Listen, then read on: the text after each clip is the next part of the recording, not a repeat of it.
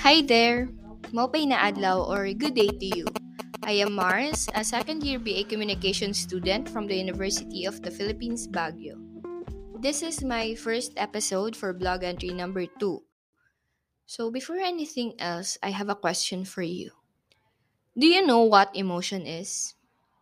Well, according to Robert C. Solomon 2019, it is a complicated behavior, the experience of consciousness and bodily sensations that mirrors the importance of an object, event, or people.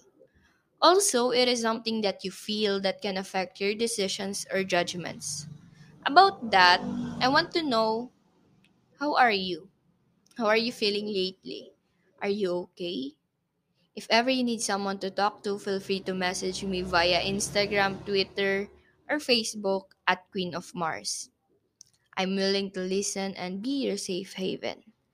Going back, in this episode, I am going to share with you the first picture I'm about to analyze, reimagine, and interpret. I have a riddle here to give you a hint on what it is. Well, are you ready? I have two bodies joined together as one. When standing still, I run and I run. What am I? You have five seconds to guess it. One, two, three, four, five. Did you get it? Yes, it's an hourglass. If you will look at the photo of this episode, you will notice that it is not an ordinary hourglass. There is a person in the lower half with red clothes and a red umbrella. I have always known red as a powerful color. For me, it signifies love as well as war.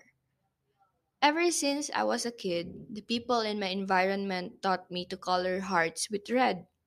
In movies, I saw that when there is war, there is blood, which is color red.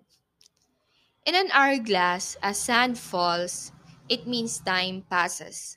In our lives, as time passes, we encounter different situations that lead us to feel and have emotions.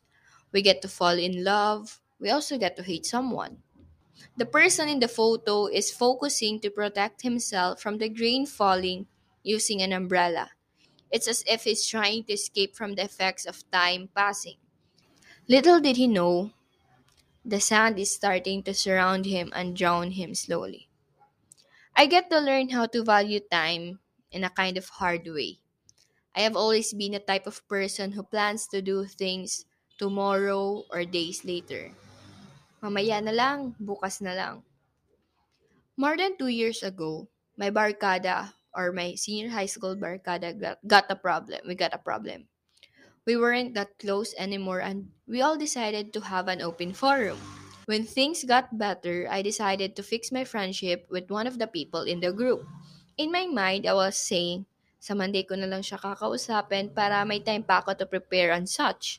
Because I'm not really that type of person na i-approach yung isang tao at pag-uusapan agad yung problem. Sadly, I never had a chance to talk to him again. That night, after the open forum, which is which was which happened on Friday, he got into an accident that led him to brain dead. Days later, he was gone. I never had a chance to talk to him and pag-usapan about what went wrong with us. I always wished that I grabbed that time before waving goodbye to him and asked what I wanted to ask. My I will do it on turned into I wish I did it on. Puro na lang naging sana, sana, sana. It was painful, pero when time passed, it kinda healed, pero not totally. Whether we like it or not, our time is always moving forward. We do not have the chance to go and turn back. Just like in an hourglass, the sands continuously fall until they run out. Honestly, it sucks. We can't do anything about it, but to learn from it and apply it to our lives.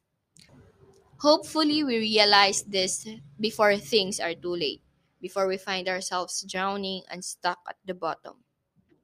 Whoa, that was unusual of me to talk about those things, but mm, it was not weird, I guess. Anyways, that is how I interpret the first photo. I hope you also got to be in touch with your emotions. you were able to flip another page of me. Thank you so much for listening. I hope you make good decisions today. The next episode will be up next.